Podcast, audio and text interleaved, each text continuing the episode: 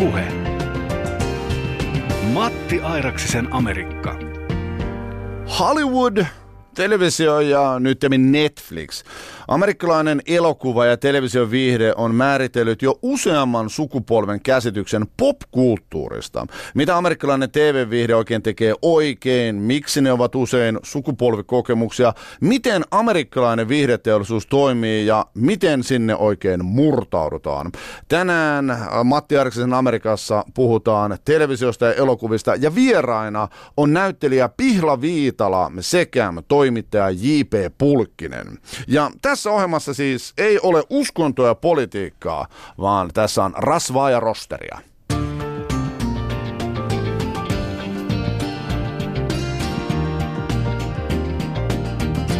Ylepuhe. Matti Airaksisen Amerikka. Mä oon 70-luvun lopun lapsi, vartunut 80-luvulla ja sitten kokenut elämää oikein kunnolla 90-luvulla. Ja, ja suuria muutoksia mun elämässä on ollut 80-luvun loppupuolella ja 90-luvun alussa, kun meidän Länsi-Vantaalla sijaitsevan kerrostaloyhtiön tuun kaivettiin railo. Siis ihan fyysinen railo, johon tuli kaapelitelevisio. Ja se oli kahden konkreettista. Siitä ei ollut vain kytketty jotain johtoja johonkin, vaan se kaapeli vedettiin aivan konkreettisesti siihen katukivetykseen ja niin rupesi näkymään yli kaksi kanavaa, näkyi käytännössä kymmenen kanavaa, ja sehän mullisti kaiken. Ja mikään ei mullistanut mun elämää niin paljon kuin MTV, siis Music Television, ja sen saapuminen tuota, länsivantaalaiseen kerrostalo tuota, kolhoosiin, ja se oli sensaatiomaista. Ensinnäkin aukesi kokonainen maailma musiikkivideoiden kanssa, mutta Musa TV hän oli populaarikulttuurin uran uurtaja ja rupesi tuuttaamaan tosi TVtä ja tuota, su- suori, suosittuja piirrossarjaa jo ennen kuin ne oli mitenkään muorikkaita missään muussa mediassa. Ja se oli, se oli täysin sensaatiomaista aikaa. Ja mulle tarjoutui sitten mahdollisuus lähteä isäni kanssa Yhdysvaltoihin syksyllä loppukesästä 1994. Ja yksi televisio-ohjelma oli muovannut mun käsitystä amerikkalaisista nuorista ja antanut mulle sen perspektiivi, että minkälaisia he on. Ja se oli Musa TVltä tullut Beavis and Butthead. Ja sen ohjelman tiesi 90-luvulla vain, jos oli kaapelitelevisio. Mulla oli paljon kavereita, joilla sitä ei ollut he ei ollut koskaan kuullutkaan siitä, koska se tuli Musa TVltä. Silloin ei ollut internettiä, missä voi jakaa parhaimmat klipit, vaan se vaan käytännössä piti tietää. Ja Beavis and Butthead on alkanut Yhdysvalloissa keväällä 1993 ja oli saavuttanut sitten Euroopan Musa TVn jo hyvissä ajoin, koska mä muistan kesään 94 mennessä, niin katsoneeni niistä hyvin paljon nauraneeni kovasti ja fiilistelleeni sitä maailmaa, missä he eli. Ja tämä Beavis and Butthead siis kertoo kahdesta jampasta, hyvin, hyvin yksinkertaisesta, raskaasta rokista tykkäävästä jampasta, jotka siis istuu sohvalla ja he katsoo päivät pitkät musavideoita ja sitten he käy paikallisessa hampurilaisravintolassa töissä ja välillä he käy koulussa ja he on tavattoman tyhmiä, mutta tavattoman hyvätahtoisesti kuitenkin loppuviimein. He ovat siis amerikkalaisia teinejä. Syksyllä 2000, anteeksi, 1994, kun mä saavuin Corpus Christin kaupunkiin ja aloitin siellä paikallisessa high schoolissa, niin ehkä se oli kuitenkin järkytys, kun mä havaitsin, että Beavis and Butthead ei ole fiktiota, vaan se pitää täysin paikkansa. Ja se kuvasti amerikkalaisen nuoren kovaa ydintä täydellisesti. Samanlaisilla urpolla hönötyksellä varustettuja bändipaitoihin sonnustautuneita nuoria miehiä oli siis koulupullollaan. Ja se niin kuin totesi hyvin nopeasti, että tämä on ihan mahtavaa, siis mahdotonta ja mahtavaa, että Beavis and Butthead pitää täysin paikkansa. Se kuvastaa amerikkalaista nuorisoa mitä täyteläisimmin ja on juuri naulan kantaan. Se oli, se oli siis aivan sensaatiomaista. Amerikkalaisen urheilun kruunun jalokivi on totta kai ympäri maailmaa katsotun urheilutapahtuma, eli amerikkalaisen jalkapalloilun finaali, Super Bowl, joka kerää satoja miljoonia ihmisiä ympäri maailmaa, ja kaikki amerikkalaiset television ääreen aina helmikuun ensimmäisenä viikonloppuna katsomaan tätä suurta suurta ää, näytelmää, joka on ollut jo valtava valtava mediatapahtuma. Ja ennen kaikkea ihmisiä kiinnostaa siinä mainokset ja puoliaika show.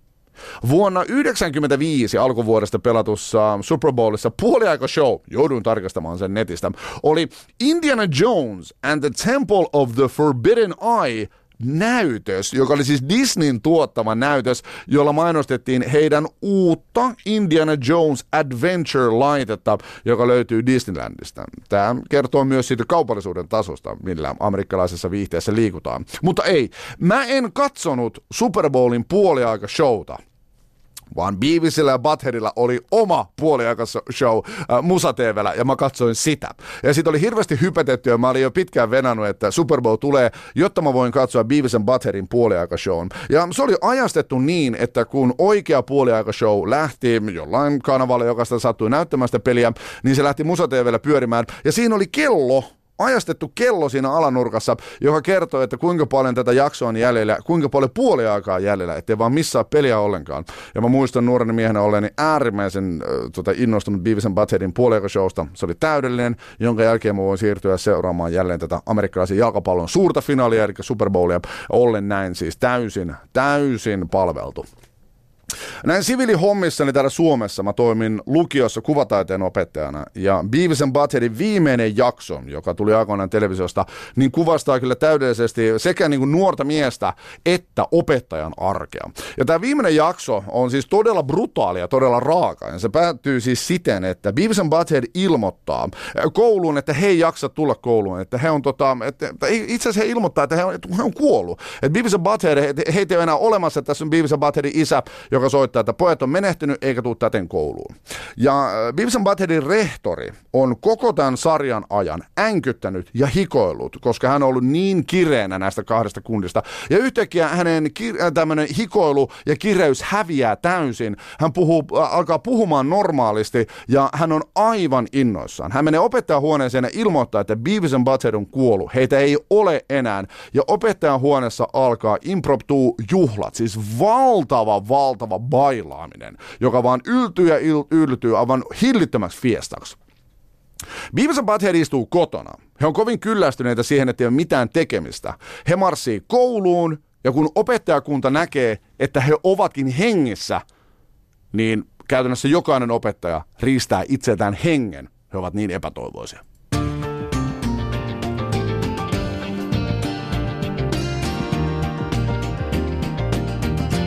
Yle Puhe.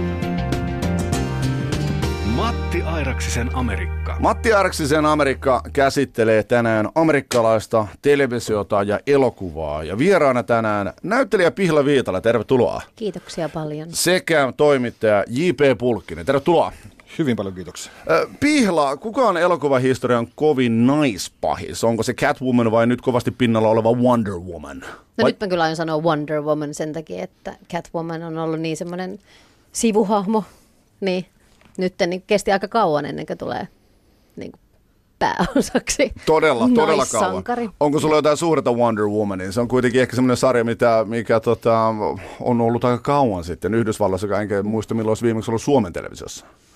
Mm, mitä, onko mulla mitään Suhdetta Wonder suhdetta? Womaniin. Ei mulla mitään suhdetta siihen. Mulla ei joku niin kuin Leena Dudam, niin kuin, miten se nimi sanotaan? Duha, Dundham. Dun, da, da, Dunham. Dunham. Dunham. Dunham. Niin, Dunham. tota, niin, se on mulle Wonder Woman No niin. ollut amerikkalaisessa TVssä.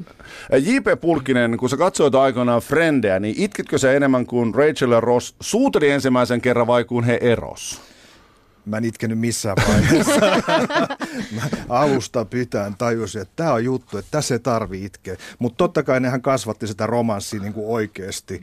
Niin kuin yleensä tuollaisessa tota, tota, komediasarjassa ei kasvateta tota, juonta ja hahmoja, vaan se to, toimii niin kuin ikään kuin tilannekomediana. Mutta tässä ne epäluotettavasti ja ikävästi kasvattivat sitä, mutta mä pidin pintani.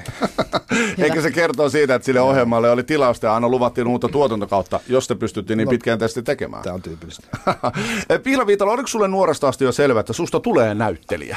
Ei ollut ollenkaan. Musta piti tulla, mä toivoin hirveästi, että musta olisi tullut muusikko. Ja äh, musiikki oli mulle kaikista tärkein asia. Ei se vieläkään ole mitenkään vähemmän tärkeä, mutta tota, mä vähän niin kuin vahingossa ajauduin. Mä en ollut harrastanut näyttelemistä ja sitten mä koitin jollakin tavalla kepillä jäätä ja pääsin teakkiin sisään. Ja sitten mä, vähän niin kuin, mä ajauduin näyttelijäksi enemmänkin. Et mulla on vähän sellainen, yleensä, yleensä siihen halutaan ja siihen tähdätään. Mulle kävi toisin. Oletko edelleen yllättynyt, että sulla kävi näin? Oletko hämmästellyt sitä, että miten tässä nyt näin kävikään? No jos rupeaa miettimään, että miksi näin kävi, niin mun siis isosisko, joka on dramaturgia, opiskellut kanssa Teakissa, joka niin kuin meitä on, mulla on kolme siskoa, mistä mä oon toisiksi vanhin, niin teki aina ihan siis joka ikinen ilta meille näytelmiä ja se Anna sitten ohjasi ja käsikirjoitti ne, että periaatteessa mä olen näytellyt ihan, ihan vauvasta asti niin kuin haluamattani ja tietämättäni, että et sinänsä ei. Okei. Okay. Tota, minkälainen suhde sulla on televisioon? Kuinka paljon sä oot katsonut sitä? Nykyään eletään kauhean ruutukeskeisessä maailmassa, niin minkälainen sun nuoruus oli television kanssa? Mulla oli ehkä vähän erilainen nuoruus television kanssa, että vaikka me ei ole mitenkään uskovaisia, niin meidän, tota, niin, meidän vanhemmat olivat aika tiukkoja siitä, että, että mitä me saadaan katsoa. Me saatiin maksimissaan katsoa tuntipäivässä televisiota ja kaikki saippuasarjat oli ehdottomasti kielletty ja missikisat oli ehdottomasti kielletty ja, ja tosi tosi pitkään, hävettävän pitkään mä ihan sokeasti uskoin isäni siinä, kun se väitti, että Meilahdessa just siinä meidän talon kohdalla ei näy muut kuin kolme kanavaa, että siksi meillä ei ollut muita kanavia mikä äh, tajusin sen vasta muutettua niin pois, koska sitten ne kanavat yhtäkkiä pamaatti sinne, niitä olikin paljon. Niin meillä siis rajoittui aika paljon johonkin niin kuin niin kuin mitä oli VHS ja semmoista. Tosi, tosi vähän, tosi, tosi vähän käytiin myöskin elokuvissa koko perheen kesken, koska meitä oli niin paljon jotenkin, että se oli vaikeasti, vaikeaa ajallisesti ja varmaan rahallisestikin. Ja, tota, niin, niin, en mä oikein tiedä mä koin, että muut lapset sai katsoa aina paljon enemmän telkkaria kuin mitä mä sain. No mä luulen, että se on universaali ilmiö ja menemättä nyt niin kuin enempää tota, syvemmin suhteeseen vanhempien kanssa, niin mikä sun reaktio oli sitten sun isällä, kun se selvisi, että on myös neljäs televisiokanava olemassa? Öö, mä, oota, mä mietin, miten se meni kun mä olin että miten täällä näkyy nämä neloset ja muut nyt.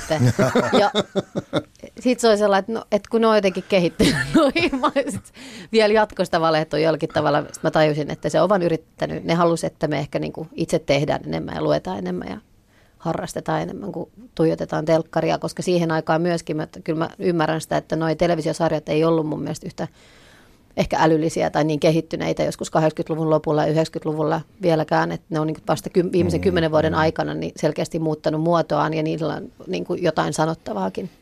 No nyt mä alan ymmärtää, minkä takia sä oot sitten ajautunut näyttelemiseen, jos ei kerran sitten ole elokuvissa käytetään niin paljon sitä televisiota katsottu, niin oliko sulle sitten kuitenkin jotain esikuvia siinä matkalla, kun sä, sä opiskelit?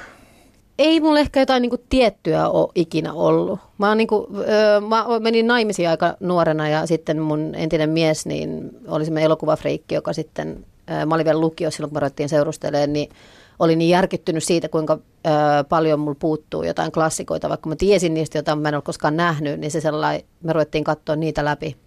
Ja vasta silloin mulle niin kuin aukesi elokuvan maailma. Ja me siis käytiin joka ikinen päivä elokuvissa ja harrastettiin niin kuin arkistoa ja – niin ehkä mä niin voin kiittää siitä mun entistä miestäni. Jolloin sä suoritit tämmöisen kirivaihteen sitten. Mä suoritin todellakin kirivaihteen, jokin tenttausvaihteen. mutta tätä. Tota.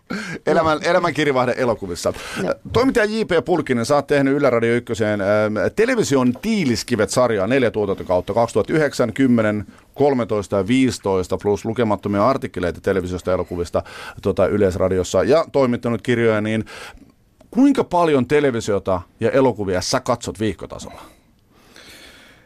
En mä katso hirveästi. Tota, Tämä menee nykyään sillä että tota, me katsotaan himassa sellaiset sarjat, ensinnäkin vaimon kanssa, jotka toimii kimpassa, niin kuin House of Cards nyt viimeksi tai tota, sitten mä katon, me, mä aloitan katsoa jotain niin kuin Twin Peaksin uusintia tuotantokausi, aloitan katsoa kimpassa ja sitten mä katon sen loppuun, kun vaimo ei jaksa. tai tota, Fargon uusin kausi, myös senkin mä katon yksin, yksin tota, loppuun, tai Better Call Saul. Tai, mutta sitten taas on Breaking Badit, Sopranos ja Wire, jotka on katsottu kimpassa. Tämä on vähän tällaista näin, että, että mä saatan istua niin kuin tämän kännykän kanssa katsomassa Better Call Saulin uusinta jaksoa, niin kuin eilen tapahtui Sä olet kuin teini. Teinithän tekee juuri Mä käytän kuin teini. Itse asiassa mä muistan, muistan tämän tilanteen, milloin tämä lähti liikkeelle. Se lähti 2011 liikkeelle tämä tällainen kännykän tai tota, läppärin kanssa tsiikaaminen. Ja se oli siinä vaiheessa, kun mä tajusin, että Breaking Badin uh, uusimmat kaudet on Netflixissä uh, pelkästään. Mä en saa niitä mistään muualta. Ne ei ole, ne ei ole, ne ei ole tota DVD-boksina, joita sellaisia siihen aikaan vielä katsottiin, tai tota, tuu mistään TVstä. jolloin mä niin kuin katsoin kaksi tuotantokautta parin viikonlopun aikana niin kuin putkeen. Joku kaveri sanoi mulle, että Netflix on saatanasta. Ja mä en tiedä, mitä se tarkoittaa, mutta silloin mä tajusin, kun mä istuin sen läppärin kanssa luurit korvilla, että siikasin sitä TVtä tota, tuntikaupalla. Se oli, nykyään kaikki tekee sitä mun käsittääkseni. Kaikki tekee sitä nimenomaan ja jotenkin mä oon itse havainnut tässä, että omassa nuoruudessa 90-luvulla musiikkia pystyi kuuntelemaan C-kasetilta, eli hyvin heikosta formaatista. Mm. Sitten tuli vaihe, kun pitää olla kaikki pillit ja vehkeet ja nyt kaiken voi nauttia. Musan voi kuunnella kännykän kaiuttimista, kaiken voi katsoa tuosta puhelimesta. Tavallaan meillä on hirveästi mahdollisuuksia, kaikki on saatavilla, mutta me ollaan jotenkin degeneroitu, että se myös kelpaa. Se jotenkin aika ankea formaatti, mistä tuijottaa. Joo, mutta siinä on tietysti äänentoistollisesti tämä on, tämä on huomattavasti parempaa kuin esimerkiksi se aika 70-80-luvulla, kun mä katsoin televisiota, koska joka oli niin kuin, TV oli keskellä hälyä aina. Ja se oli aina niin kuin jollain tavalla hyvinkin suodattunut kokemus sen mukaan, että mikä se perhetilanne tai se muu, muu tota, hygienia siellä tilassa oli. Mutta tässä se tulee kuitenkin hirveän lähelle, just sen äänimaailman takia. Radioihmisenä tämä on aika olennaista. No mitkä on sulle ne keskeiset sarjat, minkä kanssa sä oot kasvanut ja mitä sä oot katsonut kiihkeästi No nuorena? siis mä, mähän lähdin, mä lähdin liikkeelle ajoista, jolloin te ette ole syntynyt, eli tota silloin 60-luvun lopulla, kun tuli myrskylinnut. Että mä muistan katsoneeni niin kuin, niin kuin overraosta, koska se pelotti mua. Tämä marionetti, nukke, Kyllä, joo, nimenomaan Thunderbirds. Tämä, tai tota, tota, me hirviöt, Monsters. Sitten mä muistan nähdä. Jopa lahjomattomia mä näin silloin niin kuin TV-stä. Mutta se varsinainen vuosikymmen oli 70-luku, jolloin tuli tämmöisiä kuin Alias Smith and Jones tai Canon tai Ironside tai Kojak ja tämmöiset tota, erilaiset poliisisarjat ja tota, tällaiset näin. Niitä, niitä mä katoin. 70-luku oli vielä sitä aikaa, mutta sitten mulle kolahti leffa 70-luvun lopulla. Mä menin elokuva-arkistoon ja rupesin katsoa leffoja oikein urakalla. Ja mä tein gradunikin leffasta itse asiassa 80-luvun lopulla. Minne sä teit siis tämän gradun? Helsingin yliopistoon. Hienoa. Näin. Television Tiiliskivet-sarja löytyy siis Areenasta ja siitä on tullut neljä tuotantokautta ja niissä sä siis purat aina kyseisen televisiosa- televisiosarjan jonkun vieraan kanssa hyvinkin analyyttisesti. Kyllä, ja nyt mä tähän ilmoitan heti, että jos, jos te olette siellä kuulolla Radio Ykkösen pomot, niin mä voin tehdä viidennen ensi kesää sitten, jos tota, se istuu sinne. Me lobataan se ehdottomasti, Joo, ei, ei, mitään, ei mitään ongelmaa. Onko tämmöinen niin intensiivisesti televisiota katsominen niin kuin pilannut sarja? Pystytkö katsomaan niitä objektiivisesti vai, vai mietit niitä niin kuin liian syvällisesti? Analyyttisesti ajatellen, että, että mitä niissä tapahtuu ja pilkot sä niitä jotenkin ylianalyyttisesti? Ei se, ei se pilaa. Jos sarja on hyvä, niin tota, sitä ei pilaa mikään. Tietysti huono sarja on hirveän rasittava ja sitä joutuu katsomaan tota pitkään. Mutta mä oon saanut itse valita, että mitä mä siellä käsittelen, jolloin tota, mulle ei ole kovin suurta tuskaa tässä asiassa. Matti Arksisen Amerikka käsittelee tänään amerikkalaista TVtä ja elokuvaa ja vieraana mulla on näyttelijä Pihla Viitala sekä toimittaja J.P. Pulkkinen.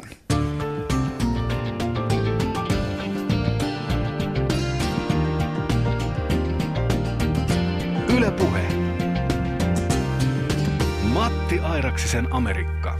Pihla Viitala, sulla on CVssä suomalaisen elokuvan ehkä merkittävin rooli Hollywoodissa, jos sitä nyt voidaan pitää tämmöisenä niin kuin merkkipaaluna. Ja elokuva on vuonna 2013 tullut Hannu ja Kerttu Noitajahti. Niin miten sä päädyit tähän elokuvaan mukaan aikoinaan? Mä, olin, mä sain Shooting Stars-palkinnon 2010, jonka kautta sitten mä tutustuin casting director Simon Bääriin, joka on saksalainen. Ja Simone, se, se hirveästi tykkäsi musta. Ja sitten näillä oli tämmöinen tilanne, kun Noomi Rapatsen piti olla siinä Hannussa ja Kertussa se Kerttu. Ja sitten se vetäytyi siitä jonkun, se teki jonkun toisen leffan, niin tuli yhtäkkiä panikki, että niiden piti löytää uusi Kerttu. Ja sitten oli noin Paramountin tuottajat, ja ne oli joku hätäkokous ja ohjaajilla, ja sitten nämä Simone Bär, joka oli se Euroopan pääkästä, joka oli kaikki noitia siihen, niin niillä oli sellainen tilanne, että se laittoi kaikki valokuvat kaikista niistä mahdollisista noidista, mitä ne oli ehdottanut ja sanoi, että näytä yksi tyyppi, joka voisi tehdä tuon kertun roolin. Ja sitten eh, Simone sanoi, että tämä on vähän tuntemattomampi näyttelijä vielä, että se on tämmöinen suomalainen Pihla Viitala. Ja mulle kävi ihan tosi outo tsäkä, koska mä olin ekaa kertaa elämässäni käymässä Jenkeissä, Losissa silloin. En Jenkeissä, vaan Losissa. Ja sitten, sitten ne Paramountin tyypit halusi nähdä ja mulla oli koekkuvaus Jeremy Rennerin kanssa ja sitten se meni tosi hyvin. Ja sitten ne halusivat, että mä teen sen kerton, kunnes taas Paramountin isommat pommat halusivat, että se on joku, joka puhuu niin kuin natiivi, natiivi englantia, että sen pitää olla niin kuin isompi nimi myös, kun mulla ei ole mitään nimeä. Ja sitten ne päätyi siihen, että ne ottaa Gemma Artertonin siihen kertuksi, ja sitten mä sain sen toisiksi suurimman naisroolin, sen Miinan rooli. Mutta sitäkin varten mä kävin vielä, lensin, mä silloin Kreikassa, niin kolme kertaa Saksassa koekuvauksissa, eli yhteensä neljä koekuvausta. Wow, loppuko usko missään vaiheessa? En koska musta oli niin mahdotonta muutenkin, että mä siihen päätyisin. En mä niinku, mä, mä, mä, oon, mä ajattelen noista sellainen, että ne on kaikki niinku mahdottomuuksia, että sit jos se niinku o, joku onnistuu, niin sitten se onnistuu. Paitsi, että mä en ole nyt tehnyt enää kolmeen vuoteen koekkuvauksia kahteen puoleen. Mä en enää, mä en jaksa niitä. mä, äh, mä, mä koen, että se, musta oli mielenkiintoista se, että mä sain nähdä sen ison ison koneiston ja sen maailman, miten se toimii. Se oli tosi mielenkiintoista. Mä oon tosi kiitollinen siitä. Mä sain siitä paljon.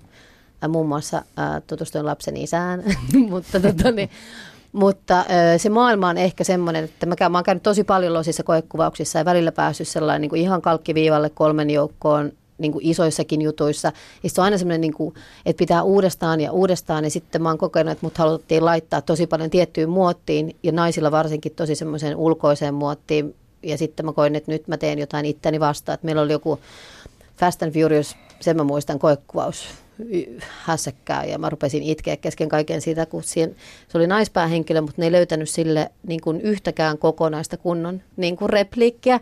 Että siellä oli vain jotenkin sana sieltä ja sana täältä ja sitten vaan kuvattu se, että, että kuva lähtee sen perseestä ylöspäin ja sitten se sanoo vähän kuin dias amigos.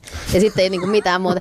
Niin mä rupesin itkemään, mä en halua tehdä tämmöistä, että mä, mua niin kuin, mä rakastan tehdä elokuvia ja TV-sarjoja hyviä ja kaikkea ja mä haluan tehdä niitä myöskin, toivottavasti itse pääsen tekemään niitä jossain vaiheessa, mutta että toi ei ole se maailma, mitä varten, että mä en koskaan oikein anteeksi. Mä arvostan kaikki, jotka niin yrittää päästä pitkälle Hollywoodissa, älkää käsittäkö väärin, mutta, koska se on ihan äärimmäisen vaikeaa, mutta mä en ole ihan ymmärtänyt naisnäyttelijöitä, koska se tarjonta on aivan kamalaa, että kun siellä ei ole niin mitään näyteltävää.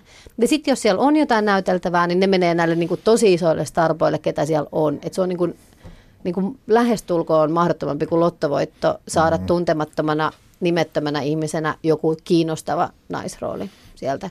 Niin mä koin, että mä en jaksa käyttää siihen aikaan, että mä haluan tehdä niin kuin omia juttuja just ton takia tota, nämä 2000-luvun suuret TV-sarjat on tärkeitä, koska niissä on hyviä naisrooleja. Nimenomaan. Ja monenikäisillä. Kyllä, ja, se, ja mä oon äärimmäisen kiitollinen niin tyttäreni puolesta esimerkiksi jollekin, no mä otan sen Girlsin esimerkiksi, koska niin moni ihminen tuntee sen, Joo. että mitkä ne naiskuvat on, mitä mä olen saanut TVstä, kun Melrose Placeit ja Beverly Hillsit, mikä se naiskuva on siellä, mitä mulle on annettu, mihin, mitkä on ne samaistumiskohdat, mihin mun pitäisi niin kuin samaistua. Mm. Ja sitä, että, että Girls teki joku semmoinen, että siellä tapahtui jonkun Amerikassa tapahtui ihan järjetön läpimurto siinä, ne, on, ne onnistu, että nainen pystyy, että se on niin kuin myöskin ihminen, että se voi olla myös ärsyttävä, mutta se ei tarkoita, että se ei ole niin kuin kiinnostava. Öö, että sen ei tarvitse koko ajan miellyttää sen niin kuin olemuksella jollakin tavalla jotain, joko naista tai miestä. Ja sitä, että, niin kuin, että kiitos niin kuin tyttäreni ja kaikkien niin kuin myöskin mun siskon poikien takia, että se naiskuva mm. näytetään jollakin tavalla aivan uudessa valossa. Siksi musta pohjoismaalaisista niin kun, äh, rikossarjoista ja eri noista sarjoista ollaan oltu kiinnostuneita nyt, koska ne näyttää mun mielestä semmoisen kuvan, joka ei ole niin kiilot, kiilotettu. Ne näyttää myöskin, että käytetään rujompia, niin kuin nyt eka ulkoisesti rujompia valoja, ei niin, hiukset harjaamattomina, ei niin paljon meikkiä, kaikkea niin siloteltu, mutta myös hahmoissa ne hahmot ei ole siloteltuja. Ni, ni, ne ei pyri olemaan, ne, on, ne rikkoo rajoja, jonka takia niin, kun jengi on alkanut kyllästyä. Mm, ja sitä, mm. että myöskin vaatimustaso miesten keskuudessa, thank God, on noussut. Että minkälaisia on ne naishahmot, mitä he haluavat nähdä. Ja miehet on valitettavasti niin kuin vielä niin kuin valtaosa se, joka päättää, että se ei ole siellä, ei ole lähelläkään tasa-arvoa se mitä tulee, niin päättää, että mitä sarjoja tuetaan, ketkä niitä pääsee tekemään ja mitkä on ne, niin kuin, ketkä on ne, mi, mi, mi, kenestä tarinoita kerrotaan. Tämä on hyvä. Ja. Nimittäin Patricia Arquette puhui Oscar palkintopuheessa jotain tällaista Boyhoodin yhteydessä, just tästä, mitä Pihla nyt puhuu pitemmin ja vielä stydimmin. Niin tänä kesänä nyt sitten suureksi hitiksi nouseva Wonder Woman on ensimmäinen Hollywood-elokuva, jossa nais supersankari on pääosassa yli 10 vuoteen ja ensimmäinen supersankarielokuva koskaan, jonka naisohjaaja on tehnyt, niin, mm-hmm. niin miksi tässä on nyt mennyt vuoteen 2017, että ollaan päätynyt tämmöiseen tilanteeseen? No mutta toi, toihan Hollywoodin, siis tämä ison budjetin tota, touhu on ihan toisenlaista kuin tota, sanotaanko TV-sarjojen maailma tai tota, sitten tämmöinen indisarja, että se, se, sehän niin kuin, siellä mennään semmoisissa budjeteissa, että ne satsaukset on hyvin kliseisiä sen takia, koska se rahamäärä on niin suuri, mikä satsataan yhteen leffaan kerrallaan. Mm. Joo, sitten joku niin kuin Pohjoismaalais, mä en ole siis vieläkään ehtinyt katsoa Skamia, joka on kulma ää, tosi mielenkiintoinen. Se, eikö siinä on naisohjaaja myöskin? Mm-hmm. Ää, mutta että noissa niin kuin, ä, amerikkalaisissa TV-sarjoissa, kyllä mä niin kuin luulen, että sielläkin on niin kuin valtaosa kuitenkin vielä miehiä, jotka niin kuin päättää, mutta ehkä ne niin kuin on nuortuneet, joku sukupolven vaihdos siellä on tapahtunut, Vält, ehkä, en tiedä, mä en ole tarkistanut tätä, niissä päättäjissäkin, että puhutaan vaatimustasosta, mm. niin kuin mitä miehetkin haluaa nähdä, niin sitä, että ne niin kuin kasvaa siskojensa kanssa sellainen, että ne niin kuin haluaa nähdä jotain muutakin kuin ehkä Beverly Hillsin jonkun Sharonin, mä en muista oliko siellä semmoista. mä oon siis siviiliammatiltani opettaja, lukion kuvataiteen opettaja. Mä yritin katsoa Skamia semmoisen minuutin puolitoista, kunnes mä totesin, että se on aivan liian lähellä mun arkipäivää. Että mä en pystynyt siihen enää. Mulla siis, joo, mulla ei siis kerta kaikkiaan pakko lopettaa Skamin katsominen, koska se oli siis sitä, mitä mä teen kasista neljään ja kenen kanssa mä hengaan työkseni, eli teidit. Ja se oli vaan liian lähellä sitä. Mä en, en kerta kaikkiaan pystynyt, mutta mä oon ymmärtänyt piilaa, että se on katsomisen arvoinen, niin suosittelen. Joo.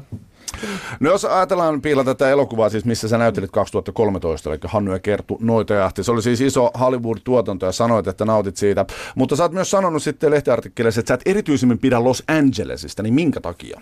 No, mä koen, että suurin osa siellä olevista tapaamisista ja ihmisistä niin, niin kun haluaa hyötyä toisesta. Että se on niin semmoinen opportunistien mekka. Se ei ole, niin kuin, siellä on myös ihan äärimmäisesti, äärimmäisen paljon lahjakkaita ja kunnianhimoisia tyyppejä, mielenkiintoisia ihmisiä myöskin niin kuin siihen samaan pieneen tilaan koottuna, että ne on omissa koloissaan, niin niiden kolojen, jos niitä löytää niitä koloja, niin sit se on aina ihan tosi kivaa, mutta suurimmaksi osaksi se on semmoista, niin kuin, että olen ollut monissa monissa tapaamisissa, niin siinä kysytään aina vain, mitä toinen tekee, tai jos ollaan jossain juhlissa, niin ei olla niin kuin oikeasti kiinnostunut. Pyritään niin kuin jollakin tavalla hyötymään siitä toisesta, siitä mm. suhteesta, eikä niin kuin pyritä luomaan, että ei ole aikaa luoda muita suhteita kuin niitä hyötysuhteita. Mä koin sen sillä tavalla. sitten se alkoi olla musta, se oli vaan musta, se on niin kuin ahistava. Mä, ei, mä en jaksa keskittyä semmoiseen. No kuten sanoit, että sä et halua tyrmätä niiden tuota, ambitioita, ketkä sinne haluaa tähdätä, niin mikä sun fiilis on suomalaisten näyttelijöiden keskuudessa? Onko se kuinka monelle ollut semmoinen niin kuin määrätietoinen pyrkimys päästä Hollywoodiin? Mä veikkaan, että ruotsa, jos aina verrataan ruotsalaisiin, niillä on ollut niillä on niin paljon pidempi historia, mitä tulee johonkin niin kuin, tai jollakin tavalla, ne, no elokuviinkin, ne on tehnyt elokuvia, jotka on pärjännyt maailmalla, jonka kautta ihmisiä on pompannut myöskin. Että helpompi on puhua jostain, että miksi joku Noomi Rapatse ja tuommoista on pärjännyt. Ne on tehnyt eka omassa kotimaassaan jonkun semmoisen, joka on lähtenyt sitten kiertämään jota on arvostettu, minkä kautta ne on tehnyt itsensä tunnetuksi. Että Jenkeissähän on, siellä on tähtikulttuuri, tosi tärkeää on se, niin kuin, että kuinka tunnettu on, kuinka monta niin kuin, liiketystä jossain IMDBn sivuilla on, mm. niin kuin, mikä on noususuhde ylös ja alas. Ja siellä on niin kuin star meter, mikä on, se kertoo musta tosi paljon. niin, tota, niin, ähm, että mun mielestä Jenkeissä arvostan enemmän tähteyttä usein kuin ehkä välttämättä taitoa. Että jossain Briteissä taas niin kuin näyttelijöiltä vaaditaan koulutusta. Ja useimmilla näyttelijöillä Briteissä onkin. Ne on käynyt jotain Shakespeare-akademeita ja muita. Ja se näkyykin siinä, että, että monissa jenkkisarjoissa on brittinäyttelijöitä hmm. paljon ja se, se huomaa hmm. myös. Esimerkiksi Wireissa oli useampia tota, keskeisiä rooleja brittinäyttelijöillä. Mm. Niin, tästä oli mulla kanssa yksi puheenaihe, että miksi brittinäyttelijät ovat nousseet. Onko se sitten vaan, että heidän työ on, työ on parempaa vai mikä, mikä tässä voisi olla syy? No, mulla on se kielellinen kapasiteetti on kanssa aika hyvä. Nehän pystyy niin, muuntaa, muuta, muuntaamaan niin. tota erilaisia aksentteja heittämään sieltä. Helpompi meidän on puhua Turun Joo. murretta kuin joku Britillä. niin kuin, et, mutta se myöskin niin kuin, uh, jotenkin mä mietin, että kun taas viihde on niin suuressa arvossa Amerikassa aina ollut, niin että, että nyt on, niin kuin, on tapahtunut sen kymmenen vuoden aikana muutos siinä, että televisio ei pyri viihdyttämään niin paljon, koska leffat on vallannut sen, sen viihteen. Öö, jonka takia kyllähän nyt ihmisetkin haluaa tehdä draamaa ja haluaa tehdä niin kuin muutakin kuin vain viihdettä myös Jenkeissä. Niin tota, öö, se on ollut sitten kanava päästä tekemään sitä jotain muuta, koska kaikki muut on vaan sitten supersankarileffoja, mitä tulee elokuviin kärjistettynä. No, sitä, että, että kyllähän se näkee, että joku niin kuin suurin, tosi TV on vallannut alaa ja tosi TV jollakin tavalla suurinta tosi TV, että me todistetaan just nyt tällä hetkellä paraa aikaa, mitä tulee Trumpiin ja muuhun, että niin pitkälle se veni, joka on vakavaa. niin kuin tosi TVstä tulee valtionpäämiehiä, niin tota, se, niin. Ei, se ei ole hyvä juttu. Itse asiassa siellä alkaa just tänään nyt kun puhumme, niin siellä alkaa hieno, hieno tosi TV-show, kun tämä entinen FBIn pomo James totta. Comey on siellä senaatin komitean kuultavana. Ja tämä jotenkin tulee, tuo mulle mieleen heti nämä tällaiset lakisarjat, joissa mm. nokkelat asianajajat tota, kehittää kaikenlaisia intrigejä, ja, tota, joka, joka, joka tämä tämmöinen genre, joka tavallaan menee niin kuin ihan ohi sen tavallisen mm. kansan tota, lakikohtaamisten kanssa. Sillä ei ole mitään tekemistä sen kanssa, mutta, mutta niin se vaan on. Ja onko nämä TV-sarjat jotenkin ennakoinut näitä tulevia presidenttejä? On varmaan niin kuin... LA Lawt ja Niin, kaikki niin. tämä, että se on, se on näkynyt siellä. Eikö House of Cards nähnyt aika hyvin sen myös, mitä niinku tuleman pitää, ja, ja siinä mm. tota, paraikaa tässä uudessa tuotantokaudessa edetään hyvin samanlaisessa todellisuudessa kuin missä eletään tällä havalla. Mutta mielenkiintoista näin niin kuin maailmankuvan suhteen, että mitä, minkälaista maailmankuvaa ne heijastaa, niin siellä on hirveän vähän kiinty, niin kuin kiintopisteitä siihen, miten elä, ihmiset elää, miten elää amerikkalaiset jenkit tota, todellisuudessa. Nimenomaan. Et siellä ollaan ihan siellä niin kuin ylimmässä tota, Kyllä. kerroksessa. Joo. Ja näin on varmasti aina ollut, että et, et se, Joo. se, se tietyn niin kuin eliitin elämä tai ylemmän keskiluokan elämä on se, mitä, mitä amerikkalainen viihde peilaa. Kyllä, totta kai sitä otetaan, otetaan sieltä, tota, koska se on makeamman näköistä. Ja tä, tässä on tietysti tota, semmoinen, tä, tästä voisi hakea pitkät juuret. Mä voisin sanoa nyt sen, minkä mä lupasin tuon historiallisen katsauksen. Silloin kun mistä tehtiin se- kahvikoneen luonne kahvia, niin sä lupasit, anna tulla. Mistä se johtuu, että jen, jenkkien, jenkkien elokuva ja TV on niin vahvassa kuosissa? Miks, miksi, miksi se dramaturgia, mikä on siellä kehitetty, on, on, on se valtavirta dramaturgia? Sehän voi lähteä, me voidaan lähteä siitä 1900-luvun alun tilanteessa, kun elokuva breikkas. Maahanmuuttajia tuli hirveä määrä Amerikkaan, isoon maahan, isoon, isoon tota, todellisuuteen. Ja mikä oli niin kuin esimerkiksi juutalaisilla maahanmuuttajilla se väylä? Kaikki niin kuin tämmöiset ammattikunnat ja killat oli, oli, oli suljettuja, ni, niihin ei päässyt, jolloin jäi tämä tota, pieni tota, ja nouseva elokuva-ala. Ja niin kuin tiedetään, niin kaikki ne isot elokuvastudiot on, on, on, on tota, eurooppaperäisten juutalaisten mm. miehittämiä. Esimerkiksi mainitsit Paramountin. Mm. Silläkin on mielenkiintoinen story. Tuli Adolf Zukor, unkarijuutalainen, ja perusti, Famous Players, Players Lasky-nimisen äh, tai Famous Players Company 1912. Se meni yhteen toisen juutalaisen kanssa, Jesse Laskin kanssa, ja sitten tuli Famous Players Lasky Corporation, joka, jonka levitysyhtiöksi sitten 1918 perustettiin Paramount. Siitä se on lähtenyt. Ja näitä on, näitä on vaikka kuinka paljon. Karl Lemle oli, oli, oli tota Saksan juutalainen, joka perusti Universalin. Harry Cohn oli, oli tuota, jonka vanhemmat oli Venäjältä ja Saksasta. Hän perusti Kolumbian. Warnerin veljekset oli Puolan juutalaisia, jotka perusti tota Warner Brothersin. Tämä menee ihan järjestään näin. Louis B. Mayer oli Venäjän juutalainen tai Schenkin veljekset oli Venäjän juutalaisia. Ja, Ja sitähän sanotaan, että ilman Joo. toista maailmansotaa, niin Babelsbergin studioita, esimerkiksi Babelsbergin mm. studiot olisi tällä hetkellä hallitseva studio ehkä maailmassa. Kyllä. Ja tota, niin, missä me kuvattiin se Hansel ja Gretel. Ja se on ollut, tota, niin, öö, siellä, siellä oli myös käyty just näitä samoja historioita, että mitä on tapahtunut, kuinka paljon Kyllä. sieltä on lähtenyt tekijöitä. Niin kuin, Ja Piila, missä tämä studio siis on? öö, se on Berliinissä, Saksassa. Lähellä Berliiniä. Mutta siis se ydin tässä näin, että nämä kouluttamattomat äh, Euroopan emigrantti-juutalaiset perustaa elokuvastudioita, joita kukaan muu ei tajunnut vielä sitä tehdä, ja siirtyy sitten tuonne Hollywoodiin, jossa oli, tai Los Angelesiin, jossa on parempi valo ja parempi, mukavampi Siellä kyllä ilmasto. kyllä, kyllä. Ni, niin tota, se ydin, ydin siinä menestyksessä oli se, että tehtiin mykkäelokuvia. Kielellä ei ollut väliä. Nimenomaan. Ja kyllä, tota, kyllä, kyllä. maahanmuuttaja-ihmiset oli kielitaidottomia Aivan. jolloin, jolloin siis pystyttiin tavallaan luomaan semmoinen sosiaalinen liima ihmisille, jotka tota, oli niin kuin tavallaan juurettomia. Mm. Ne käyttivät huvinaan, sitten meni elokuviin, siellä oli leffa, jotka kaikki tajus. Mm. Jolloin, jolloin sitten myöskin luotiin storeja, jotka päti kaikille. Mm. Ja tämähän näkyy nykyelokuvassa ja tota, amerikkalaisessa TV-sarjassa se, että, että se dramaturgia on sellaista, että se edustaa jotain kaikille. Se on niin vahvoja hahmoja siellä. Mm. Että se ei tavallaan ole peräisin jostain tietystä, tietystä yhteiskunnan segmentistä, vaan se, se kertoo jotain meille kaikille.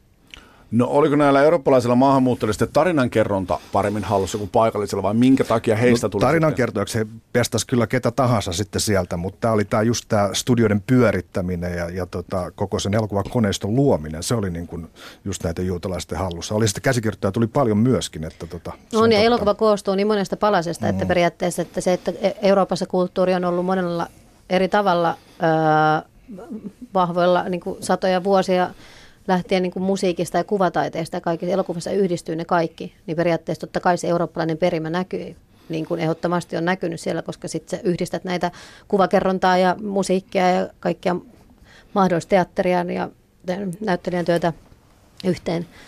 Tota, ää, mutta se on to, kyllä tosi kiinnostavaa. Noilla on, mä oon miettinyt useasti, että mitä olisi käynyt, jos, jos, tota, niin, jos Eurooppa oltaisiin jääty, että olisiko se mennyt siihen samaan, että olisiko se jollakin tavalla muokkautunut niin kuin samalla tavalla rahantekokoneeksi, semmoiseksi niin kuin viihdyttäväksi asiaksi, vai py, olisiko niin. se pit, säilyttänyt sen ää, ehkä niin kuin jollakin tavalla haasteellisemman ja kunnianhimoisemman kerrontotavan? Vaikea sanoa, mutta, mutta siis ajatellaan kaikkea sitä, mikä Euroopassa tapahtuu ensimmäisen maailmansodan ja toisen maailmansodan välillä, mikä ajo siis, mikä ajo, tuotti sen aivovuodon, sen ky- kykyvuodon tavallaan, niin se kaikki tiivistyi Amerikassa, jossa pysty.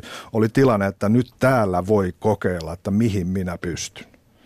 Oli ja tarinoita tarvittiin, Joo. koska oli niin paljon just maahanmuuttajia ja muita, että se oli niin kuin, elettiin siinä, että jokainen voi olla lottavoittaja mm. ää, ajatuksessa ja niitä sen takia niitä ää, kaikki, kaikki lottasi.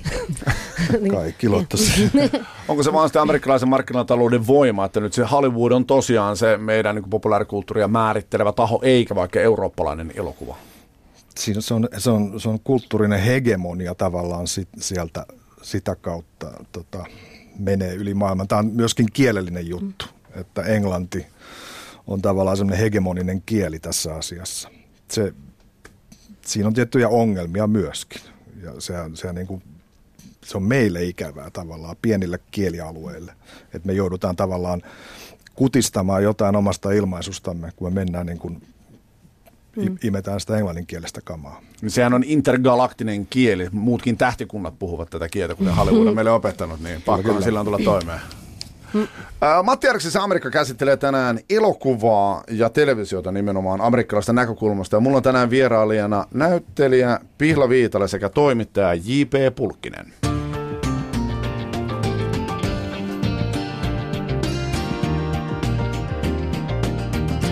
Yle Puhe. Matti Airaksisen Amerikka. No nyt on puhuttu Hollywoodista ja puhutaan kohta televisiosta lisää, mutta yksi asia, mihin haluan tuota, kiinnittää huomiota, että mitä tapahtui Hollywoodille ja alkuperäisille ideoille. Mä luin tuossa just artikkelin männä viikolla, että 80-luvun 15 isoimmasta elokuvasta vain kolmeen ei ole koskettu. Lopusta 12 on tehty jatkoosia tai uudelleen versioita. Ja mielenkiintoista nämä kolme, mihin ei ole vielä koskettu 80-luvulta, on E.T., Tutsi ja Rain Man. Ja muuten kaikki on vaan uuden kiertämistä ja, ja nostalgian esiin tuomista. Niin toimittaja J.P. Purkinen, miksi me ollaan tämmöisessä tilanteessa? Uh, tämä voisi olla Dustin Hoffmanin syytä. Kahdessa jälkimmäisessä oli Dustin Hoffman pääosassa ja hän oli myös et hän oli pukeutunut ET-ksi. Joke, joke. en mä tiedä. Se on vaikea sanoa. Mutta onko sieltä loppunut alkuperäiset ideat, kun vain kierretään Ei, vanhaa? että raha on vaan saanut, raha, raha on saanut, vaan sen arvo on noussut siinä, niin kuin, että se on mennyt sen periaatteessa sen jonkun yksittäisen ihmisen taiteellisen näkemyksen ohi, että öö, sen takia niin kuin, koko ajan taas puhun sen eurooppalaisen elokuvan puolesta, mutta kyllä mä nyt tiedän, Puhu että ihmeessä, joku, joku Scorsese, niin kuin, että ei ole mikään itsestäänselvyys, että jos Scorsese sanoo, että se haluaa tehdä leffan, että se tehdään heti, ne joutuu vuosikausia hakemaan sillä rahoittajaa. Mm, Vaikka mm. luulisi, että se on jo tällä hetkellä, niin kuin ihmiset pystyisivät luottamaan, että se on kykenevä kertomaan tarinan ja tekemään asioita. Mutta tota, niin, että se, on, se, on, se liittyy rahaan mun mielestä pelkästään. Niin just, että siinä ei ole mitään yleisen aliarvioimista, että yleisö ei osta uusia ideoita, että pitää vain kiertää sitä vanhaa. Jos, jos, jos tota, budjetit paisuu hirveän isoiksi ja se markkinointi markkinoinnin osuus kasvaa myöskin hirveän isoksi, niin eikö siinä ole selvästi houkutus käyttää niin kuin aikaisempia pohjia hyväksi jonain osana sitä markkinointia mikä se, johtaa niin. jatko-osiin. Tietysti sulla on valmis niin kuin, tuote olemassa. Miksi et sä hyödyntäisi sitä? Liittyy myös varmaan tähän digiaikaan jollakin tavalla, että ennen, ennen vanhaan niin kuin oli filmikopioita. Niin kuin oli, niin. oli siis konkreettisesti, vaikka Suomeen tuli kymmenen kopioita, kopiota, josta pari jäi Helsinkiin, yksi meni Ouluun, yksi Tampereelle ja sitten niin kuin niitä ihmiset kävi katsomassa siellä leffateatterissa vaikka Turussa tai Tampereella, niin jos niillä oli aikaa katsoa sen kopion tai sitten jos se, se oli täynnä, niin mentiin katsoa joku toinen leffa. Nykyään sä voit näyttää niitä kaikkia samaan aikaan, puff, niin kun, ja tehdä sillä tavalla rahaa, jonka takia ihmisten vaatimustaso myöskin laskee, kun ne näkee niin yksitoikkoisesti yhtä. Et, et, et, se monipuolisuus sen takia, että se vaan katoaa ihan kadonnut muun, muun muassa digin myötä, että ne on sen niin kuin haittapuolet ollut selkeästi ihmisen niin kuin sivistykselle ja vaatimustasolle. Se totta kierto on hirveän nopeata. Se on, se on ihan toisenlaista. Kaikki tapahtuu yhtä aikaa. Kaikki on simultaanista. Niin, sä voit näyttää, sun ei enää Sä voit näyttää se joka paikassa, monessa mm. leffateatterissa, monessa salissa samaan aikaan yhden saman jutun, joka sitten on helpompaa, että se on joku niin kuin koko perhettä viihdyttävä asia, koska se tuo enemmän rahaa sen sijaan, että se olisi jollakin tavalla haastava. No nettistriimaaminen on nyt se juttu. J.P. Pulkkinen käyttäytyy kuin 13-vuotias teini katsojan ruudustaan kaiken, kaikkialla vaan. Ja mm-hmm. onko, onko tota HBO ja, ja Netflix, onko ne tota, turmelut Hollywoodia tai onko ne niinku muuttanut sitä kuinka pysyvästi ja, ja mihin suuntaan teidän mielestä? Mielestäni ne asettaa haasteita niin. Hollywoodille. Siis si, sille, että tarinan kerronnan muututtava monisyisemmäksi, mm. hahmojen muutettava mielenkiintoisemmaksi. Mm. Siinä on tultava enemmän kerroksia. Mm. Et, et, tätähän se juuri tekee. Tota, että tavallaan nämä asiat on vähän eriytynyt, että se toinen tuottaa ikään kuin einestä, semmoista luks, luks, luksuseinestä ja toinen tuottaa taas sitä, mikä periaatteessa draaman tehtävä perinteisesti on ollut. Mm.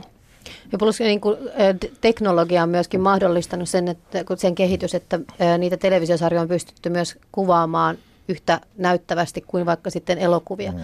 Ja et, et mä oon nyt, rakennan taloa, niin mä päätin, että mä haluan ja sainkin semmoisen, mikä katsoo semmoinen sieltä laskeutuva valkokangas, että mä voin niin kunnolla katsoa niitä TV-sarjoja, mitkä mulla puuttuu, kaikki nämä tuhannet, mitä ei ole, mä haluan niin nähdä sen, että senkin voi nähdä nykyään isosti, et, koska se, on, se laatu on, se, se on vaan kasvanut, mahdollisuus tehdä sitä niin kuin pienilläkin asioilla, jopa kännykkäkameralla, niin mm alkanut toimimaan. No sanoit Piila tuossa, että, että, että Hollywood-elokuva ei tietenkään ole niin kunnianhimoista kuin eurooppalainen elokuva, mutta onko sitten amerikkalaiset TV-tuotannot, pystyykö ne haastamaan sun mielestä eurooppalaista TV-tuotantoa?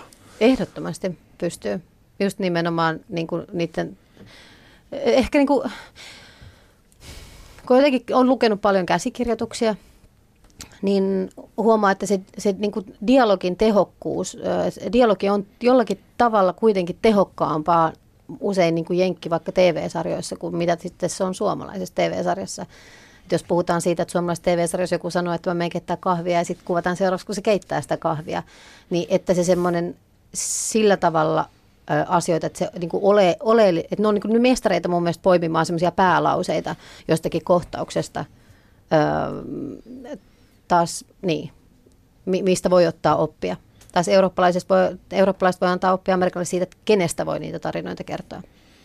Se on totta. Tota, se, mikä sarjoissa on myöskin vahvaa hyvissä sarjoissa, on se, että toisin kuin elokuvissa, ne ei ole yksi tarina, vaan hyvä sarja voi olla monta tarinaa. Hmm. Siellä tapahtuu viisikin juttua, on menossa yhtä aikaa tai lomittain. Hmm. Ja sä tajuat, että, että, että tota, hitto soikoo, tässähän mulle on tota, niin kuin ravintoa ikään kuin. Koska mä muistan joskus joku kaveri sanoi, että se meni tsiikaan jonkun saattoi olla tähtien sota tai joku vastaava, niin se oli vähän niin kuin olisi syönyt makeisia liikaa, että siitä ei tule vatsa täyteen, mutta sitten tulee jotenkin mm. semmoinen, semmoinen leijuva sokerihumala. Mutta näistä oikeasti, näistä hyvistä TV-sarjoista tulee semmoinen ravittu olo, semmoinen tuntuu, että sä oot yhteydessä maailmaan. Että mm. Tämä, tämä niin kuin ei tapahdu pelkästään tämän sarjan universumissa, vaan tämä on dialogissa koko ajan sen kanssa, mitä tapahtuu maailmassa. Mm. Onko sen takia, että elokuva on lyhyempi, kun sarja on kuitenkin monta jaksoa, että, että sarja pystyy tekemään sen tehokkaammin kuin elokuva? Kyllä päivä. se mitta on aika tärkeä juttu, ilman muuta. On, niin sitten siinä vaan näkyy esimerkiksi eurooppalaisten ja jenkkien niin kuin makueroissa, että mistä, mikä kiinnostaa. Et mä näin semmoisen tosi hauskan videon, missä on niin semmoinen ranskalainen tyyppi menee pitchaamaan. Mä en tiedä, oletteko te nähnyt sitä jotain äh, eurooppalaisia arvostettuja elokuvia, joten vaikka niin kuin, mikä Blue is the Warmest Color ja Haneken mm, jotain mm. Amuria. Se menee niin kuin pizza, tämmöisiä jo tehtyjä arvostettuja elokuvia, ja se menee pizzaa niitä jenkkituottajille. Ja ne on ihan sellainen, sori, että, että, tota, että kuka niin kuin haluaa. Te ei ketään kiinnosta nähdä niin kuin puolitoista tuntia kuolevaa ihmistä. Ei se ole kenenkään mielestä kiinnostavaa. Sitten se ranskalainen sanoo, että no mun mielestä se on. Että meitä vaikka kiinnostaa käsitellä aihetta kuolema – ja taas ähm, Jenkeille se ei ole niin kauhean varmaan tehokasta. en tiedä. Joo, Tuo on hyvä. Mikä on kiinnostavaa. Niin, Joo. mutta totta kai mä kärjestän nyt koko ajan. Totta, i- ilman muuta sieltä löytyy ihan käsittämättömän syviä ja hyviä ja upeita tekijöitä myös sieltä päästä. Ilman muuta. Matti Arksisen Amerikka käsittelee tänään elokuvaa ja televisiota Amerikassa. Mulla on vieraana näyttelijä Pihla Viitala ja toimittaja J.P. Pulkkinen. Mä saatoin perheeni Netflixin ikeeseen aika myöhäisessä vaiheessa. Mä jotenkin tahalteen en hankkinut sitä. Teille ei näkynyt se Ei, jotenkin. meillä ei näkynyt se vaan, joo. Ja, ja joo, joo. Ehkä tälleen möin mun tota kuusivuotiaalle lapselle, mutta mun, mun kuusivuotias poikalapseni on hyvin heteronormatiivinen nuori mies. Hän rakastaa Lego Ninjagota ja Nexo Knightsia ja, ja kaikkea tätä. Ja yksi kaunis päivä mä totesin, että ehkä lapseni nyt ansaitsee sen HD-tasoisena ja suomenkielisenä. Ja sitten mä hankin, hankin meille ja ilmoitin lapselle, että nyt meillä on Netflix ja voit rauhassa säännöllisesti katsoa sitten tätä ohjelmaa. Ää, lapseni ilahtui niin paljon, että mä olin tulossa hänen kanssaan ulkoa sisälle ja rappukäytössä hän kesken kaiken matkan pysähtyi, kääntyi mua kohti ja sanoi, isi, kiitos, että hankit meille Netflixin ja halasi minua. Eikä. Joo, joo. Siis mun isäpisteet oli 100 000 ja me halattiin voimakkaasti siitä, että hän on vaan aivan tyynenä ilmoitti vielä, että nyt on hankittu Netflix ja, ja nyt hän saa rauhassa katsoa Nexo Nightia. Mutta mulla on tullut välittömästi tämmöinen Netflix-stressi, tämmöinen striimistressi, koska mä oon näin myöhäisheränäinen. Siellä on siis tuhansia, satoja tuhansia tunteja mieletöntä matskua, mitä mä voisin katsoa. Millä ajalla? Mulla on kuusivuotias lapsi, mä, käyn, mä teen kahta duunia, viikonloppuisin pitäisi olla perheen kanssa. Millä ajalla mä katson Et sen? millään. En millään, koska ennen se oli paljon yksinkertaisempaa, vaikka mäkään nyt on ikäloppu, niin tässä tämmöinen nostalgia fiilis. Silloin kun tuli 2000-luvun alussa 24 tuli TVstä, meillä oli kaverin kanssa kisastudio. Se katsottiin silloin, muu maailma suljettiin pois. Mä otin kaipaan sitä. Mulla on striimi ähkö, että mä pystynkin yhtäkkiä katsomaan kaiken. Mä en halua niin. Mutta varoituksen sanan tuosta Netflixistä sen takia, koska mä keräsin taas äitipointseja siitä, että mä huomasin, että Netflixissä oli Frozen. Sitten äh, se oli semmoinen juttu, mitä sitten Astrid tietysti rakastaa tyttäreni, ja sitten että katsottiin, että se, oli helppo juttu. Ja sitten yhtäkkiä se katosi sieltä. oh my Mä olisin, god. mitä mä nyt teen? Mä olin nyt YouTubeen ja etsiä. Sitten oli ihan äiti, missä se on? Sitten mä, että mä oon pahoillani, mä oon pahoillani, mä en tiedä missä se on. Et pitää löytää jostain. Et ne, ei- se ei niinku myöskään varota, että jos niiden joku lempisarja katoaa sieltä. Se, että jos Nexo Nights häviää Netflix, niin mä oon tuhon oma. mä olen tuhon oma, mutta, mutta J.P. Pulkkinen, minkälaisena sä näet tämän niin striimaamisen ja binge-watchaamisen? Niin kuin, onko se uhkava mahdollisuus? Mä voin kertoa semmoisen, semmoisen analogian, että mähän siis todellakin mä luin kirjallisuuden. Mä olin kirjallisuuden opiskelija, vaikka nyt teinkin leffasta sitten tota, sen graduni. Ja mä luin, on lukenut aina paljon kirjoja. Ja tota, mä jopa rupesin Hesarin Unto Hämäläisen esimerkin äh, tota, kautta tota, kirjaamaan ylös, mitä kirjaa mä oon lukenut. Mä oon tehnyt sitä noin viisi vuotta. Ja nyt mä huomaan, että pari viime vuoden aikana, kun mä aikaisemmin luin noin kirjan viikossa, tuommoiset 50 kirjaa vuodessa, niin nyt se on pudonnut sinne, sinne 3-40 väliin katastrofaalista. No ei, mutta tota, se johtuu siitä, että yksinkertaisesti katsoo enemmän TV-sarjoja, jotka toimii ikään kuin Koska niitä on nykyään. Niit, Niitä niitä on, ja ne, ne toimii, mulla ne toimii niin kuin samankaltaisina kuin, kuin esimerkiksi romaanit. Hmm. Mä katson, katson niitä samalta tavalla, kun mä luin romaaneja. Se aj- ajan käyttö on samanlaista. Ne, haast, no, niin, ne haastaa Niin- yhtä paljon. on Mä käytän sitä riittävää haastaa haastavuutta, sanaa kyllä. tosi paljon tässä, mutta että niissä Ja on- haastavuus on tässä vaiheessa ihan hyvä, hyvä, hyvä tota termi, koska niissä on, niissä on pohtimista, niissä on kelaamista. Niitä voi mennä ees taas. Sä voit katsoa, niin kuin, että hetkinen, miten tämä homma oikein meni. Mutta mulla ei ole aikaa tohon, siis kerta kaikkiaan. Joo, joo, joo, joo. Seli, seli. Tota, joo. Eli sä toivot J.P. Pulkki, että mä riistän perheeltä, niin se vähän se vapaa ja rupeaa katsomaan vaan. Lop- tu- typerä urheilun harrastaminen. Urheilu on pilannut mut. Se on, Niin. Mä voisin kaiketa ajan käyttää vaan Netflixissä. Jos me striimataan äh, tota, pääsääntöisesti ulkomaalaisia, ehkä suurimmassa osaksi amerikkalaisia laadukkaita TV-sarjoja, niin mitä se tekee kotimaiselle TV-tuotannolle ja sarjojen tuotannolle? Syökö se sen pois vai, vai haastaako se kotimaista TV-tuotantoa vaan tekemään parempaa sisältöä, mitä ihmiset myös sitten haluaa katsoa? Tanska ja Ruotsi voidaan ottaa tässä esimerkkinä, enemmänkin haastaa tekemään nimenomaan, koska, koska kyllähän se oma kieli ja siis omat ihmiset, oma ympäristö, oma, oma kulttuuri, niin kuin sen niin kuin lataaminen siihen hyvään draamaan, niin sehän on ihan ydintä. Ei, mm-hmm. pakon edessähän me tässä on vaan katsottu jenkkisarjoja. Niin, ja mun mielestä vaan rohkeammin sitä kohti, että tekee ihan oman näköistä, eikä yritä kopioida niitä tanskalaisia ja ruotsalaisiakaan. Nimenomaan. Että se ei vaan niin kuin, ja, ja myöskin vinkki rahoittajille, että se ei tuu, sillä tavalla meille ei tule uutta siltasarjaa, jos me kopioidaan se siltä. Onnistutaanko täällä Suomessa tällä haavaa siinä? Onko täällä alkuperäisiä ideoita kyllin? Ideoita saattaa olla. On mutta, ideoita, Joo. mutta että se, että miten niitä uskaltaa lähteä toteuttaa, niin se, se, siihen, siihen puuttuu tietynlaista rohkeutta. No jos nyt striimataan kännykästä ja, ja striimattavaa on yllin kyllin, niin jos laitetaan vähän foliohattua päähän, niin mi, mitä seuraavaksi? Nyt tosiaan laadukkaat amerikkalaiset sarjat, sarjat tota, puskee kännykkään ja, ja, ja tota, striimiin ja, ja amerikkalainen elokuvateollisuus kierrättää kaikkia vanhaa, niin onko, onko tota, näköpiirissä mitä tulee seuraavaksi? No mä toivon, että tota, muita kuin amerikkalaisia, siis muilla kielillä tehtyjä tulee yhä enemmän. Mä uskon Nää- tähän uuteen sukupolveen, mä toivon, että sieltä Nämä, nämä pohjoismaiset oli hyvin, mutta mä oon katsonut esimerkiksi semmoisen Tsekissä tehneen, tehneen tota HBO-sarjan kuin Pustina, joka musta oli erittäin hyvä. Tai vaikka toinen oli Marseille, joka, jossa puhuttiin ranskaa ja serbiaa ja, ja tota montaa kieltä. Ihan ottaa nommoiset klassiset sarjat kuin Haimaat tai, tai Kieslovskin kymmenen käskyä, niin tota, se vaan tuntuu niin älyttömän hyvältä kuulla muulla kielellä puhuttu, vaikka sitä ymmärräkään. Niin se Mutta meille se on, niin musiikki. helppoa, koska me ollaan Kyllä. niin, niin, se on meidän taas lahja, että me jaksetaan kiinnostua näistä niin kuin, muistakin kielistä ja sen, sitä kautta niiden tuotannosta, koska taas Jenkeltä, mä, mä itse asunut Ranskassa myös, niin siellä menee, niin kuin siellä vaihtuu kanava aika nopeasti, kun ruvetaan puhua toisella kielellä kuin ranska. Et vieläkin. Siis okei, no, ei- englanti alkaa olla enemmän ja enemmän siellä, mutta et silti, että ei ne jaksa varmaan jotain, jotain Norjaa kuunnella tai Suomea niin paljon. Me, jaksa, ollaan- me jaksetaan jaksetaan- lukea. me jaksetaan lukea tekstiä, se on meille tosi Tekstejä helppoa. Me ollaan nimenomaan. nopeita lukijoita mm. tekstitysten takia. Me osataan monia kieliä. Et Se on, niinku, se on oikeasti tämän pienikielisyyden lahja. Et musta tuntuu, että me ollaan kuul- TV-sarjoja, kaikkien noiden kautta me ollaan paljon rikkaampia joissakin, jossakin määrin kuin sitten joku espanjalainen. Nimenomaan.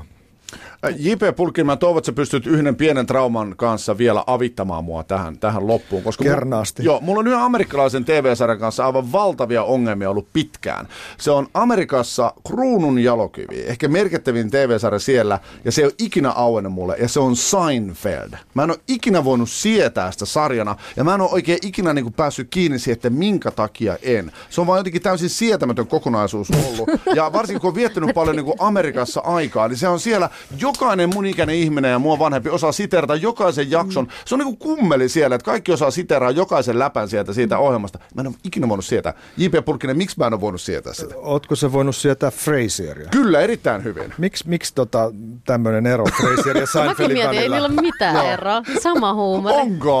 On. on. Eli vika on mussaa. Vika on Niin. sussa. Sua ärsyttää ne ehkä Sua, sua, saattaa, sua saattaa ärsyttää tota, tota kaljupäinen päähenkilö esimerkiksi. Ei, mutta Fraser on kalju. No, ei sillä tavalla. Sillä on vähän enemmän Sillä on hiuksia. Kai. Kauheeta. Eikä, Ei. eikä, jos mä tykkään Seinfeldistä, niin mun olisi pitänyt, eikö tosta tota, Fraserista, mun olisi Niin. pitänyt automaattisesti tykätä Ei, Seinfeldistä. no ei ehkä, mutta, mutta tota, ei sen pitäisi niinku tällaista olla. Eikä nyt tota, sun pitäisi ihan paneutua asiaan ja miettiä rauhallisesti, asettua Seinfeldin ääreen ja tota, hengittää syvää. Ja, ja tota, Eli mun pitäisi nyt striimata se kännykällä ja, ja katsoa se nyt sitten intensiivisesti kaikki auttaa muuten ihan, ihan semmoinenkin asia, että lue pari hyvää artikkelia. Mä teen usein näin, että jos mä en tajuu jostain, niin mä tota kaivan esiin pari erittäin hyvää perusteltua artikkelia, jossa juttua on vähän analysoitu. Siis kaivettu auki ja tota selitetty vähän, että mit, mitkä nämä, niin nämä tota, strategiat ja kerronnalliset keinot tässä oikein on, ja mihin tässä pyritään, mikä, mi, miten tämä kytkeytyy siihen maailmaan, missä sä elät. Niin silloin, silloin sieltä alkaa yhtäkkiä avautua. Sä voit niin kuin, rupea katsoa jotain tarinalinjaa sieltä, jotain niin kuin, koomista hommaa. Tota, niin sillä tavalla se lähti. Kyllä se siitä lähtee. Mä lupaan yrittää. Uh, Piila Viitala, J.P. Pulkkinen, onko teille vielä jotain ohjelmiin, elokuviin sidonnaisia traumaa, mitä kenties te haluatte vielä jakaa tässä pyöreän pöydän ääressä? Mua, mua on, äh, mua on äh, häirinnyt, mä kyllä ihan koen, että se on mun velvollisuuskin puhua naisnäyttelijänä, äh, näyttelijänä, joka on nainen, niin siitä, että millaisia ne hahmot on ollut, mitä mä olen joutunut nuoruudessani katsomaan ja sitä, että kuinka, että miten, mitä nykyään tehdään, mistä mä jo aikaisemmin puhuinkin. Mutta että kyllä se, kyllä se niin kuin aiheutti tie, me, mä koen, että toi sukupolvi, mikä nyt on, että ne on tämmöisiä teinejä, että ne on jollakin tavalla paljon itsevarmempia, niin kuin tytötkin, vaikka totta kai aina kaikki nyt on epävarmoja teineinä, mutta että niissä on joku, jotain, joku, joku muutos on tapahtunut jollakin tavalla. Mä oon miettinyt, että johtuuko se siitä, että ne on nähnyt erilaisia asioita kuin mitä mä olen nähnyt me ollaan onnellisia, että meillä on ollut Astrid Lindgren ollut olemassa Pohjoismaissa, joka on kertonut myös vahvoja tyttöjen tarinoita niin, että pikkupojat on pystynyt samaistumaan johonkin Peppi Pitkätossuun. Mutta sitten kun sä menet mihin tahansa muualle maailmassa, kun puhun ihmisten kanssa, niin niitä kaikki niin sankaritarinat on aina miehiä. Kun sä kysyit siitä kissanaisesta, niin kaikki meistä tytöistä olisi mieluummin olla jokainen varmasti Batman kuin se kissanainen että jollakin tavalla, kun ne on niin kuin, äh, nais, hahmot yleensä, ne on niin kuin se liitetään heti seksiin ja jollakin tavalla haluttavuuteen ja miellyttämiseen, että onhan sekin niin kuin kissanainen sellainen niin kuin äärimmäisen seksuaalinen hahmo. Että sen näkee myöskin siinä, että miehen, miesten on ollut sit vaikeampi ehkä samaistua niin kuin naistarinoihin, mitä sitten myöhemmin on tullut. Ja sen takia niitä miehi, miesprotagonisteja enemmän. Mä muistan yhden niin kuin järkyttävän kohtauksen, joka on tehty ihan päinvastoin.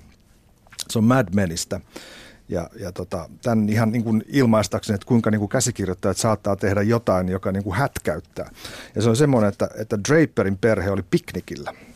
Kaksi lasta ja isä ja äiti. Että ne tulee sitten kiiltävällä autolla siihen nurmikon ja lammen viereen ja panee siihen huova ja siinä on ruoka ja sitten syödään. Ja lapset käyttäytyy hyvin ja vanhemmat on siinä tyytyväisenä loikoille ja sitten vähän vedytellä, että pitää lähteä ja katsotaan, että lapset on siistejä, että ne voi mennä autoon, ettei se likaannu. Ja sitten Don ottaa tyhjän oluttölkiä, heittää sen maisemaan, nousee. Ja sitten Betty ottaa se huovan, tarttuu reunoista kiinni ja fum, heittää kaikki roskat, roskat siihen nurtsille. Mä muistan kans Joo, ja asiaan ei palata lainkaan, mutta hei come on, aika on toinen. On, mä muistan elävästi Hieno ajankuva. Erittäin hieno. Mä muistan kans tämän kohtauksen elävästi kyseisestä saaresta. Kun se what? Mitä toi Juuri näin, juuri niin. näin. Viimeisen tunnin aikana tässä Matti Arksisen Amerikka-jaksossa on puhuttu televisiosta ja elokuvasta. Tällä naamalla tehdään vain radiota. Näyttelijä Pihla Viitala ja toimittaja J.P. Pulkkinen. Paljon kiitoksia, että olette vieraana. Kiitos. Kiitos tosi paljon.